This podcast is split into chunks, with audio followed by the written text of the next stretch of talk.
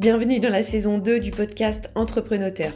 Cette année encore, je vous emmène à la rencontre d'entrepreneurs qui ont déjà réalisé leur rêve d'écrire un livre, ainsi que d'autres professionnels du secteur, afin de récolter pour vous leurs meilleurs conseils en matière d'écriture, de publication et de promotion d'un livre. Je suis Annelise Lelong, heureuse fondatrice de la Story Factory. Je viens en aide aux entrepreneurs passionnés et audacieuses qui rêvent d'écrire un livre pratique, un livre de développement personnel ou un témoignage en lien avec leur activité professionnelle. Retrouvez tous les détails de mon programme d'accompagnement Wonder Auteur sur mon site web www.lastoryfactory.com. Aujourd'hui, j'ai l'immense plaisir de recevoir Élise Bigot. Élise, bonjour et merci d'être avec nous pour cet épisode d'Entreprenauteur dédié à la découverte du métier d'éditeur. Bonjour Annelise et bonjour à tous.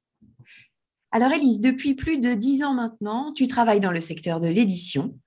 Après avoir notamment travaillé dans le secteur beaux livres des éditions La Martinière, tu es désormais et depuis 6 ans éditrice pour les éditions Flammarion dans le département Art de vivre, cuisine, bien-être et santé. Avec toi Élise, nous allons nous pencher sur les différents rôles d'un éditeur et tenter d'entrer dans ta tête, c'est-à-dire de comprendre quelle est la façon dont vous, éditeurs, vous sélectionnez les livres que vous publiez ou pas.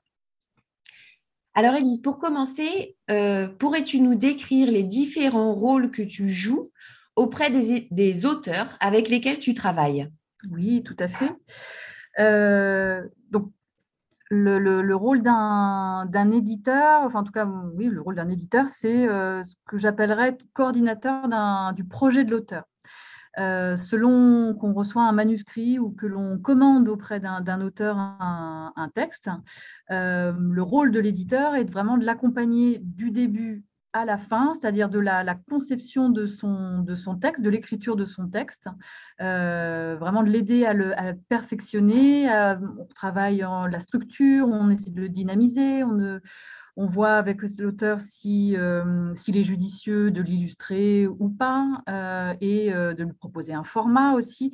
Vraiment, ce que j'entends par coordinateur d'un projet, c'est aussi aider l'auteur à construire l'objet livre de son texte. Oui. Voilà. Et est-ce que ça veut dire que c'est un travail que tu fais plutôt en amont avec l'auteur? Alors, est-ce que tu l'accompagnes dès le début ou est-ce que c'est plutôt pendant la phase d'écriture? Alors, encore une fois, ça va dépendre de la naissance du projet. Si c'est un manuscrit que je reçois, donc qui est déjà écrit, du coup, cette étape-là est déjà faite. Ouais. Donc là, c'est vraiment perfectionner son texte, le texte de l'auteur avec lui. Et si c'est ce qu'on appelle une commande auprès d'un auteur en fonction d'un sujet auquel on a réfléchi. Mais je crois que ces questions-là… on va en reparler plus tard. Donc, je ne développe pas trop là. Mais si c'est donc une commande, là, effectivement, mon rôle peut… je peux intervenir pour accompagner dans l'écriture.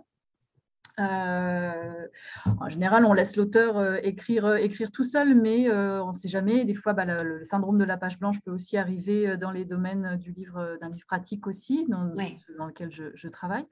Mais donc, c'est redonner un peu de souffle. Un éditeur, c'est un petit peu… on est à la fois maman, psy, meilleure amie, le temps de l'écriture, mais c'est vraiment… tenir l'auteur par la main aussi, pas dans le sens de l'infantiliser, hein, mais vraiment de l'aider à aboutir son projet jusqu'au bout. Oui, voilà. Oui. Et après, les différents rôles en fait, de l'éditeur sont vraiment de faire aboutir le projet jusqu'à l'impression. C'est vraiment une fois qu'on a travaillé le texte avec l'auteur, qu'on a travaillé avec différents intervenants s'il y a lieu, c'est vraiment de faire grandir le projet jusqu'à l'envoyer chez l'imprimeur. Voilà. Oui, parce qu'on sait que dans les maisons d'édition, il y a les éditeurs bien sûr, mais il y a aussi d'autres corps de métier. Et tu joues aussi un rôle de coordination dans tous ces acteurs qui sont impliqués jusqu'à la publication et la promotion du livre, j'imagine. Est-ce que tu peux nous en dire un peu plus sur bien ces… Sûr. C'est ce qu'on appelle être vraiment responsable du projet. Donc, effectivement, il y a, donc, on vient de l'évoquer, c'est l'accompagnement, voilà, l'accompagnement de l'auteur. Oui. Et alors, dans mon domaine donc, de livres pratiques, c'est plutôt des livres illustrés, donc où il y a un rapport texte-image aussi qui est important à travailler. Donc, dans le cadre de ces projets-là, on peut avoir l'intervention d'un photographe, notamment si c'est un livre sur de la décoration ou si c'est un livre de cuisine, qui est quand même le cœur de notre production aussi. Oui. On peut aussi avoir l'intervention d'un illustrateur ou d'une illustratrice. Mm-hmm. Ça, c'est vraiment pour la partie rapport texte-image. Oui. Et ensuite, dans la coordination des autres corps de métier, une fois qu'on a travaillé le texte avec l'auteur, on travaille avec des personnes ce qu'on appelle une préparatrice ou préparateur de copies. Donc, c'est une première relecture. C'est vraiment une personne qui va travailler le texte d'un point de vue très technique, qui va évidemment faire une relecture orthographique, typographique, grammaire, syntaxe, etc., mais qui va aussi vérifier toutes les informations qui auront lieu dans le texte. Donc, ça peut être des informations historiques. Par exemple, pour des recettes de cuisine, ça va être vraiment vérifier que tous les ingrédients sont présents, que les temps sont cohérents. Enfin, c'est vraiment une relecture très technique des textes. Si c'est un livre de santé, c'est vraiment vérifier que les études scientifiques citées sont justes et que la façon dont c'est cité aussi est cohérente, qu'il n'y a pas de copier-coller d'un Wikipédia ou autre. C'est vraiment une relecture très technique. Et ensuite, il y a donc la coordination avec la personne qui va mettre en page l'ouvrage. Oui. Encore une fois, donc, dans les livres illustrés, c'est vraiment très important de travailler cet équilibre entre le texte et l'illustration, qui peut être aussi donc, une photographie, qui va mettre en valeur en fait, le texte. Oui. Que ça, c'est ce qu'on appelle un graphiste qui va mettre en page. Et après, il y a donc toute la phase de relecture, donc là avec un correcteur, correctrice, et les relectures aussi de l'auteur, évidemment, la mienne, etc. Mm-hmm. Et ensuite, il y a la coordination avec nos services internes, que sont la fabrication. Donc, ça va vraiment être la production du livre, donc avec qui on va déterminer le choix du papier, le format, évidemment, qu'on va soumettre à l'auteur. Hein, tout est soumis, évidemment, tout est en discussion avec l'auteur aussi. Donc, avec cette personne en fabrication, voilà, ça va vraiment être toute la partie gestion, toute la partie production de l'objet livre. Donc, papier, couverture, format, on va communiquer le nombre de pages. Lui, le fabricant, en fait, va faire le lien entre l'éditeur et l'imprimeur. Oui. Donc, avec qui il va transmettre toutes les informations qu'on souhaiterait. Et l'imprimeur, évidemment, va envoyer un devis. Et après, c'est vraiment la construction du budget du livre et des faisabilités, en fait, de cet objet. D'accord. Et après, en interne aussi, là, on n'y pense pas toujours, mais le rôle d'un éditeur est aussi de faire le lien avec toutes les équipes qui vont travailler le livre en dehors de la production même, en fait, qui sont les commerciaux, enfin les directeurs de vente, les commerciaux, ça va être le service marketing aussi, ça va être la promotion, ça va être la presse. Enfin voilà, c'est vraiment, on est vraiment le lien central entre les auteurs, enfin toute l'équipe de production du livre et toutes nos équipes internes qui vont ensuite se charger de diffuser le livre, que ce soit en librairie ou d'un point de vue promotionnel. D'accord. Voilà. D'accord. Super. Élise, si on aborde maintenant la question de la sélection des manuscrits, c'est-à-dire tout simplement la façon dont vous choisissez les livres que vous allez publier, j'aimerais peut-être commencer par une précision pour nos auditeurs, quelque chose qu'on ignore peut-être, on a un petit peu abordé la question tout à l'heure, c'est-à-dire on sait que les éditeurs reçoivent des manuscrits de la part des auteurs, mais on connaît peut-être moins cet aspect inverse où ce sont les éditeurs, c'est vous qui cherchez des auteurs pour répondre à ce que vous appelez des commandes, je crois. Tout à fait. Est-ce que tu peux nous raconter cet épisode-là, cet aspect-là, de l'édition ? Oui, bien, alors... Donc, effectivement, comme tu le dis, il y a on va dire, deux grandes voies hein, de sélection. Il y a la sélection classique auquel tout le monde pense, effectivement, où on envoie son manuscrit à une maison d'édition. Oui. Encore une fois, là, je remets ma casquette d'éditrice de livres pratiques, oui. Qui est un fonctionnement, je pense, hein, je n'ai jamais travaillé en littérature, mais qui est un fonctionnement un peu différent. Oui. Donc, effectivement, on reçoit hein, des manuscrits sur des...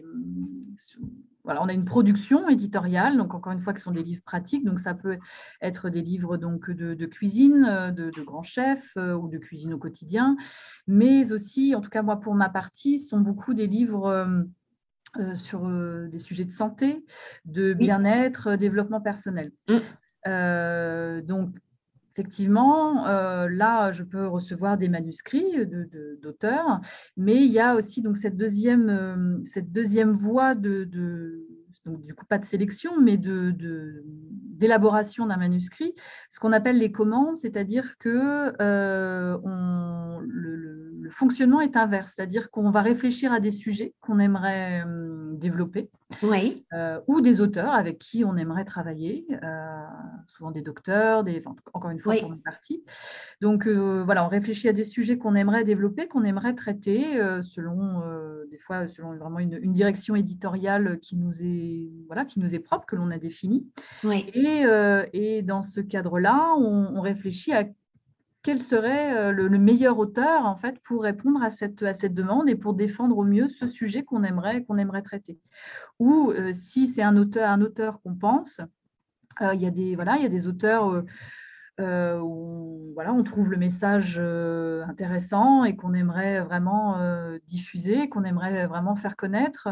Dans ces cadres-là, c'est nous qui contactons la personne et soit on lui propose un sujet voilà, auquel on a pensé, oui. soit on échange avec lui, avec cette personne, pour voir si, déjà s'il aurait envie de travailler avec nous, et puis quel type de sujet, dans ce cadre-là, on aimerait développer ensemble. Voilà. Mais effectivement, de mon côté, ça fonctionne un petit peu plus comme ça sur ces types de commandes. Oui. D'accord. Si on aborde maintenant la question des manuscrits que les auteurs vous adressent, cette oui. fois-ci, donc dans la voie qu'on connaît un peu plus, mm-hmm. Quels sont vos critères de sélection ? Qu'est-ce qui retient votre attention ? C'est-à-dire, outre peut-être la notoriété mm-hmm. ou pas de la personne qui vous contacte, mm-hmm. qu'est-ce qui fait qu'un manuscrit ou un projet retient votre attention ? Alors, bon, il y a plusieurs critères. Ce que j'ai envie de dire, c'est que dans un premier temps, mais c'est pareil, ça sera une réponse, je pense, que je pourrais faire dans des prochaines questions. Mais en tout cas, la première question nous, qu'on se pose quand on reçoit un texte nouveau, c'est qu'est-ce que cet ouvrage apporte de nouveau dans le monde des livres. Oui. Parce que, alors certes, un même sujet peut être traité de différentes façons, mais c'est vrai que la question principale, le premier test, c'est qu'est-ce que cet ouvrage, qu'est-ce que ce texte-là, ou qu'est-ce que cet auteur-là apporte de nouveau, de différent, et ça va vraiment être le critère principal qui va nous décider de publier ou pas. Après les différents critères, c'est qu'effectivement, on a, nous, de notre côté, on a une ligne éditoriale hein, qui est définie. Donc, oui. c'est sûr que si c'est des manuscrits qui n'y répondent pas, si on reçoit, je ne sais pas, je vais aller à l'extrême, mais si on reçoit un texte de fiction, effectivement, oui. là, on ne va pas aller plus loin. Et on peut réorienter en fonction du service dans notre maison d'édition, mais voilà, donc c'est vraiment le conseil, c'est vraiment de bien voir la ligne éditoriale, en fait, le segment que la personne travaille avant d'envoyer. Après, dans les critères, comme je disais tout à l'heure, quand c'est des commandes, par exemple, quand on réfléchit à des sujets, effectivement, ça va être des sujets. Alors, soit dans l'air du temps, effectivement, on teste beaucoup sur les réseaux sociaux, on essaie de voir un petit peu ce que les gens ont envie de lire, les questions qu'est-ce qui retient l'attention en fait du grand public, parce que c'est on publie quand même des livres grand public.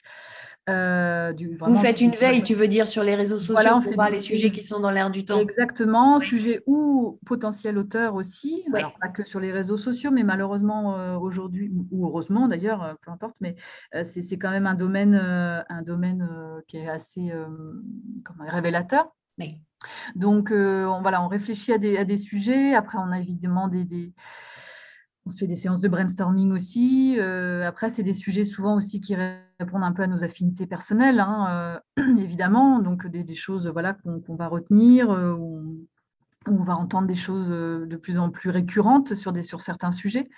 Donc, c'est sûr que si on a un manuscrit qui fait écho au sujet auquel on s'intéresse sur le moment, ça va être un autre critère d'évaluation. Mais vraiment, la question principale, c'est qu'est-ce que ce livre apporte de plus qu'un autre qui est déjà sur table. Oui. On va en reparler tout à l'heure avec une question sur le traitement du sujet. Oui. En préparant l'épisode, tu m'as aussi dit que finalement, et là peut-être aussi en tant qu'auteur, c'est pas quelque chose qu'on a en tête réellement, mais que vous avez aussi une question de budget. Dans la réalisation ou pas d'un ouvrage. Oui. Alors, c'est vrai que encore plus, non pas encore plus, mais à l'heure actuelle, il y a quand même une crise des matières premières que nous, on vit notamment avec le prix du papier, qui ne cesse d'augmenter. Et ça, vraiment, on ne touche pas encore la fin de ce problème-là. Oui. Donc, c'est vrai que ça a un impact énorme sur nos budgets. Le coût unitaire d'un livre augmente. Et donc, c'est vrai qu'après, c'est toute une économie, en fait, qui est perturbée, parce qu'il faut bien prendre en compte effectivement que pour faire un livre, il y a non seulement on rémunère l'auteur, mais on rémunère aussi tous les intervenants que j'ai cités dans une question précédente. Oui. Donc tous les intervenants externes, j'entends bien. C'est-à-dire les relecteurs, que ce soit en amont la préparatrice de copie ou la relecteur en fin d'ouvrage. C'est aussi le photographe si besoin, l'illustrateur si besoin. Des fois, il y a un apporteur de projet aussi. Ah oui, j'ai pas évoqué aussi ce pendant de la sélection. Des fois, il y a des agents ou des apporteurs de projets qui nous transmettent des projets d'auteurs en fait qu'ils défendent. Oui. Faut aussi rémunérer cette personne. Mm. Donc il y a tous ces critères là en fait qu'il faut prendre en compte et c'est vrai que cette économie là, une fois que en fait, on ne le décide pas comme ça au doigt mouillé, si j'ose dire, si je peux me permettre. Après, c'est vraiment un équilibre entre un tirage estimé, en fait.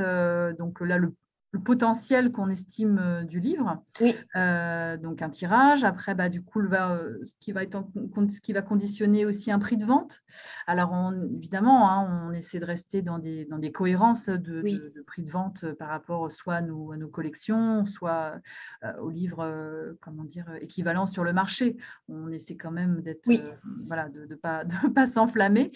Mais voilà, il y a tout cet équilibre-là à travailler, et c'est vrai que ça peut arriver que même si on croit en l'auteur, on croit en un texte qui est très bon, mais si on ne croit pas en son potentiel en librairie, donc ça veut dire qu'on estime un tirage un tirage moyen mais pas exceptionnel. S'il y a toute l'économie du livre après qui est chargée, et bien malheureusement le projet n'aboutit pas. On préfère ne pas continuer parce qu'on sait que l'investissement financier sera moindre et pour nous et pour l'auteur en fait. Oui. Voilà. Et que vous ne pourrez pas rentrer dans vos frais, tout ça. On ne rentrera pas dans nos frais, ouais. Et l'auteur non plus aussi, parce ouais. qu'on rémunère les auteurs avec un avaloir et des pourcentages de droits en fait, sur les ventes. Ouais. Donc, c'est sûr que voilà, si le potentiel de vente, nous, on l'estime assez faible, bon, bah, évidemment, l'auteur n'aura pas de, ne percevra pas de droits plus tard. Donc, ouais. Si son ouais. avaloir, entre guillemets, n'est pas couvert, ouais. Bah, tout le monde est perdant. Donc, oui. Donc on préfère ne pas, voilà, ne pas faire perdre de temps, ni poursuivre si personne n'est gagnant. Oui, ouais, bien sûr. L'économie vraiment du livre, et ce n'est pas pour faire le méchant loup, le méchant éditeur. On essaie vraiment de penser à tout le monde, et c'est un investissement en temps et en argent pour tout le monde. Oui. Il faut aussi en prendre conscience. C'est un des critères aussi, effectivement, de sélection. Il n'y a pas que le texte, ni la qualité, ni la renommée de l'auteur. Oui, oui, oui. Alors, si on revient maintenant à la question, justement, du traitement du sujet, quand on est auteur, qui est donc une des clés hein, de succès pour convaincre un éditeur, tu nous l'as dit. Qu'est-ce qui fait, d'après toi, justement, un bon traitement du sujet ? Parce que, voilà, on l'a dit, de toute façon, souvent, les sujets ont déjà été abordés, il existe déjà d'autres livres sur le même sujet. Qu'est-ce qui fait que ça devient un bon traitement ou un traitement original à voilà, tes yeux ? Effectivement, je reviens sur ce que j'ai dit tout à l'heure. On peut traiter d'un même sujet plusieurs fois. Donc, effectivement, il faut que ce qui va retenir notre attention, encore une fois, c'est qu'on va trouver que le texte apporte quelque chose de nouveau, ou en tout cas une autre vision des choses. Oui. Ou un traitement différent. Alors, un bon traitement de sujet, comment dire ? Bon, c'est vrai qu'il faut qu'il y ait un angle différent par rapport à si c'est un sujet 1000 fois évoqué. Oui. Pardon. Il faut qu'il y ait un traitement différent, une nouvelle approche, du sujet. Ensuite, ce qui peut faire un succès, c'est bon, pas un succès, c'est un grand mot, mais parce que oui, c'est un grand mot. Pardon, je mange un peu mes mots. Pour moi, une qualité principale d'un texte, effectivement, c'est surtout dans nos domaines pratiques, voilà, dans les livres du quotidien, dans des livres de développement personnel, de bien-être, c'est vraiment que l'auteur incarne son sujet, qu'il le porte au-delà des mots, presque. Parce qu'il faut bien avoir conscience aussi que, je parlais tout à l'heure de la médiatisation, c'est un élément aussi de la vie du livre qu'il faut prendre en compte. C'est-à-dire que une fois que le livre va être produit, nous, on a des services donc, de presse, des attachés de presse qui vont, elles, défendre le livre auprès des médias, que ce soit télé, radio, presse écrite, blog, enfin...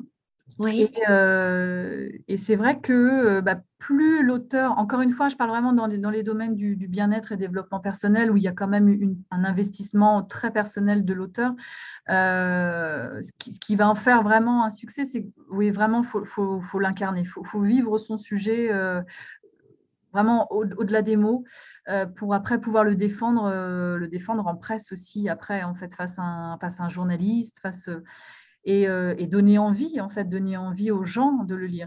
Il faut avoir ça aussi en tête quand on est un auteur. On n'écrit pas pour soi, on écrit pour l'autre, pour celui qui va nous lire. On va lui... Encore une fois, moi, c'est vraiment ce que j'aime dans mon domaine de livre pratique. C'est vraiment d'apporter à son lecteur quelque chose. Donc, c'est pour ça quelque chose de nouveau par rapport, encore une fois, à ce qui s'est fait déjà auparavant, mais vraiment lui apporter soit une vision différente, lui apporter des informations différentes, un angle de vue différent, ou tout simplement, des fois, des témoignages, donc à sa propre expérience. Oui. Et effectivement, plus on l'incarne, plus le lecteur va avoir envie de le lire et de prendre tout ce qu'il peut prendre dans sa lecture. Mais effectivement, ça je n'y avais pas, enfin, j'avais pas pensé l'évoquer plus haut, mais oui, pensez à la personne qui va lire. Qu'est-ce qu'on lui apporte, qu'est-ce qu'on lui offre en fait par son savoir et par sa façon d'écrire. Oui. Donc un bon traitement de sujet, oui, ça peut être ça. Vraiment incarner son sujet et penser à la personne qui va vous lire. Super. Super. Élise, pour les auteurs qui nous écoutent et qui voudraient proposer leur manuscrit à un éditeur, est-ce que tu peux nous dire voilà, comment contacter une maison d'édition ? Qu'est-ce qu'on doit vous envoyer pour retenir votre attention ? Je sais que la plupart des maisons d'édition, bien sûr, acceptent les manuscrits déjà finalisés, mais je sais qu'on peut aussi, la plupart du temps, contacter des maisons d'édition quand on a seulement un projet en cours d'écriture. Est-ce que tu peux nous dire un peu plus, voilà, finalement, peut-être comment présenter son projet à une maison d'édition ?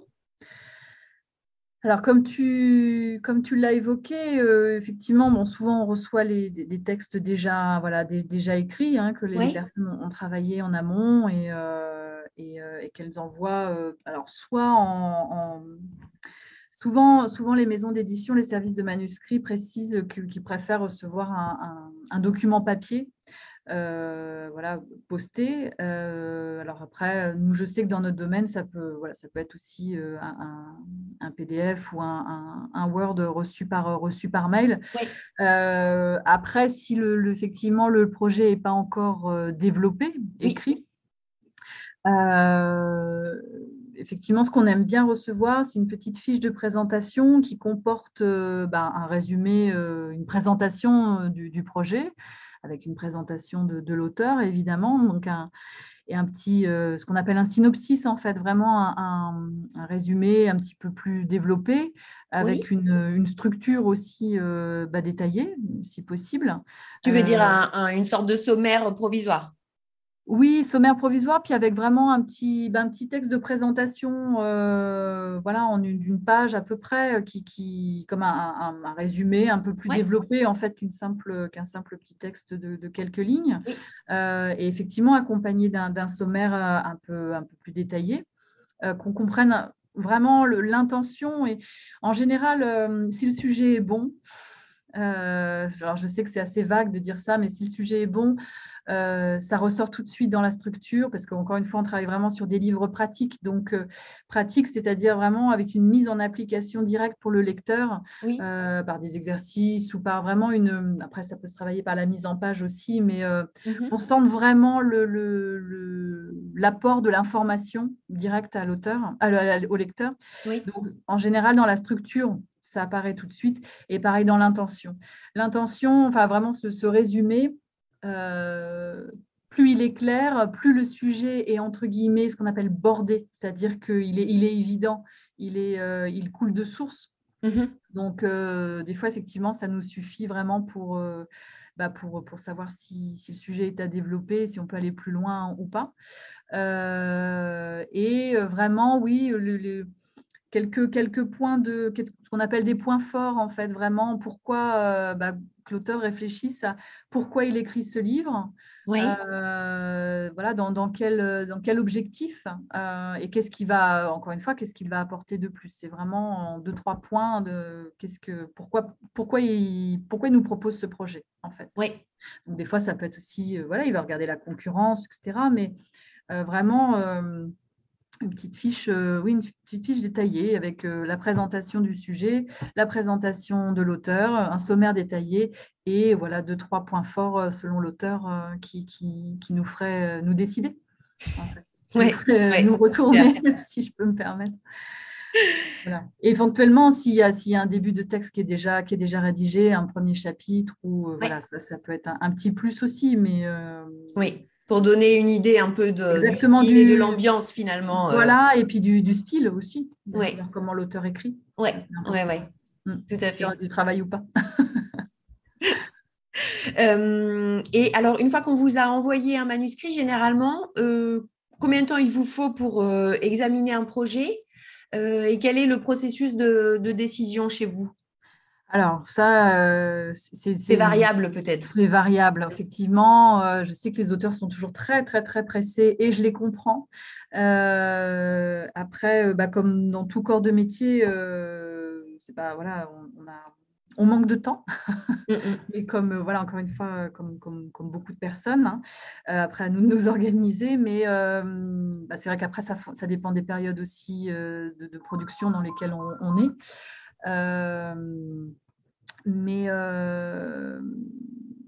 Si par exemple tu reçois dans ta boîte mail un projet qui te plaît, oui, qu'est-ce que tu vas faire toi après? Alors j'essaie de répondre rapidement. Après, moi, ce que je fais, je vais voir. J'ai fait une étude de marché. Je vois un peu la concurrence qui s'est fait, oui, pas fait, comment ça a été traité, quels sont les chiffres aussi, hein, les chiffres de vente. Oui.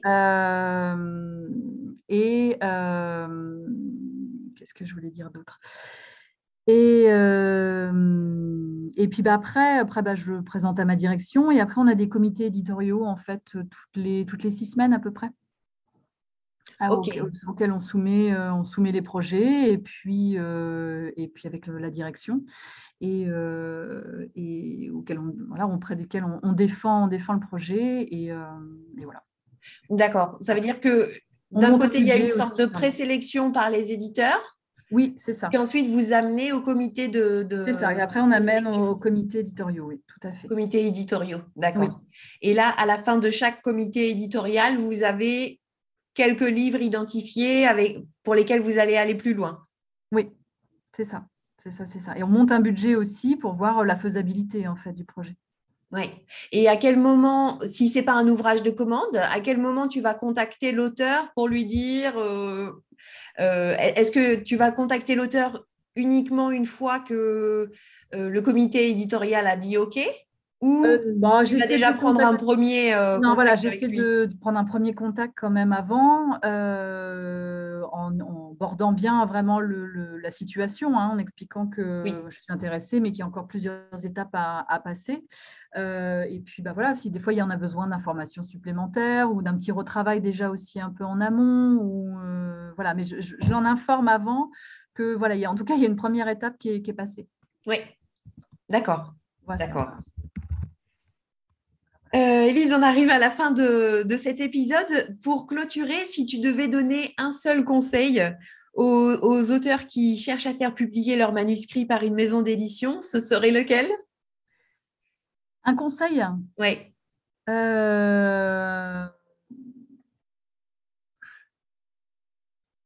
De vraiment écrire… c'est compliqué, mais de croire en ce qu'ils écrivent. Voilà, de croire en leur projet. C'est vraiment… S'ils n'y croient pas, ou si c'est laborieux, ou si c'est que le projet n'est pas encore assez mûr. Mais s'ils y croient, s'ils se donnent vraiment tous les moyens, c'est idiot, hein, c'est un peu naïf ce que je dis, mais ça rejoint en fait ce que je disais tout à l'heure dans le fait d'incarner son sujet. C'est que, encore une fois, quand on veut, on peut, mais si vraiment ils y croient et qu'il y a en général, ça se ressent. Voilà, ça se ressent dans le texte et dans le sujet lui-même. Voilà. Et après, c'est encore une fois dans on m'avait toujours dit que le succès d'un livre aussi vient dans la relation entre son auteur et son éditeur. C'est aussi une question de feeling, de rencontre, mais tout comme un livre doit rencontrer son lecteur. Oui. Mais plus l'auteur y croit, plus il s'investit, plus il y a de chances d'être publié.